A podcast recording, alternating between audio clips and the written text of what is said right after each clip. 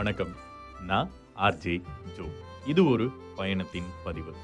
இந்த பயணம் எழுத்தாளர் ஆசைப்பட்ட மாதிரி அமைஞ்சுதா? இந்த பயணத்தில் என்னெல்லாம் நடந்துச்சு அப்படின்றத தான் தொடர்ந்து பார்த்துக்கிட்டு இருக்கோம். இந்த பயணத்தில் ஏகப்பட்ட மாற்றங்கள்லாம் நடந்துட்டு இருக்கு. கொஞ்சம் கொஞ்சமாக எழுத்தாளர் ஆசைப்பட்டதெல்லாம் நடந்துக்கிட்டு இருக்கு. ஸோ அருவிக்கு போயிட்டுருக்காங்க அருவியில் குளிச்சுக்கிட்டு இருக்காங்க. அப்போது எழுத்தாளர் கண்ணு முன்னாடி பார்த்த ஒரு தியாகி தான் சிலுக்கு எல்லாருக்கும் ஃபோட்டோ எடுத்து கொடுத்துட்ருக்காரு அது வரைக்கும் நம்ம பார்த்துட்டு இருந்தோம் அதுக்கு அடுத்ததா சிலுக்கும் அந்த அருவியில் குளிக்க ஆரம்பிக்கிறாரு. அப்படி அவர் அந்த பயணத்தை என்ஜாய் பண்ணும்போது அவருக்கு அதை பதிவு பண்ணுறதுக்கு யாராச்சும் ஒருத்தர் இருக்கணும் இல்லையா? அவரையும் அந்த இடத்துல வந்துட்டு ஃபோட்டோ எடுத்து கொடுக்கணும்.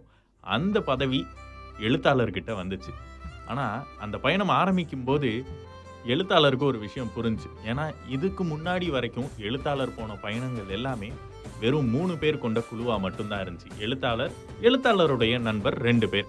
அபி அப்புறம் புகழ். ஆனால் இந்த பயணம் அப்படி இல்லை.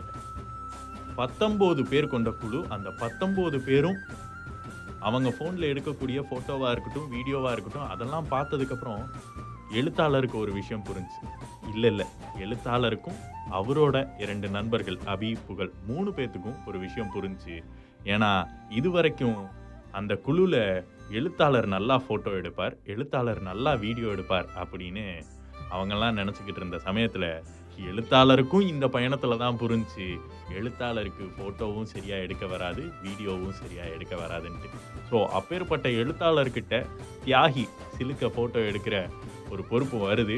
அதை எப்படியாச்சும் நல்லபடியாக முடிச்சிடணும் அப்படின்ற ஒரு தயக்கத்தோடையே அந்த ஃபோட்டோவெல்லாம் பதிவு பண்ண ஆரம்பிக்கிறாரு. பரவாயில்ல. அப்போது எழுத்தாளரை காப்பாற்றுறதுக்கு நடன கலைஞர் வெங்கடேஷ் வந்து அந்த பொறுப்பை ஏற்றுக்கிறாரு ஆனாலும் அதெல்லாம் முடிஞ்சதுக்கப்புறம் அந்த அருவியிலேருந்து போகிறதுக்கு என்னவோ எழுத்தாளருக்கு மனசே இல்லை. ஏன்னா அந்த ஒரு பயணமே அவருக்கு போதுமானதாக இருந்துச்சு. ஓகே நம்ம கொடுத்த பணத்துக்கு இது மட்டும் போதும்.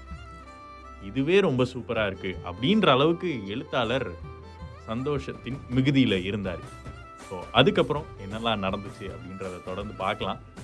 இந்த பயணத்தின் பதிவில் உங்களுக்கு ஏதாச்சும் ஃபீட்பேக் கருத்துக்கள்லாம் சொல்லணும் அப்படின்னு ஆசைப்பட்டீங்கன்னா ஆர்ஜே ஜோ அப்படின்ற இன்ஸ்டாகிராம் பேஜில் உங்களுடைய கருத்துக்களை தாராளமாக பதிவு பண்ணுங்கள் நன்றி.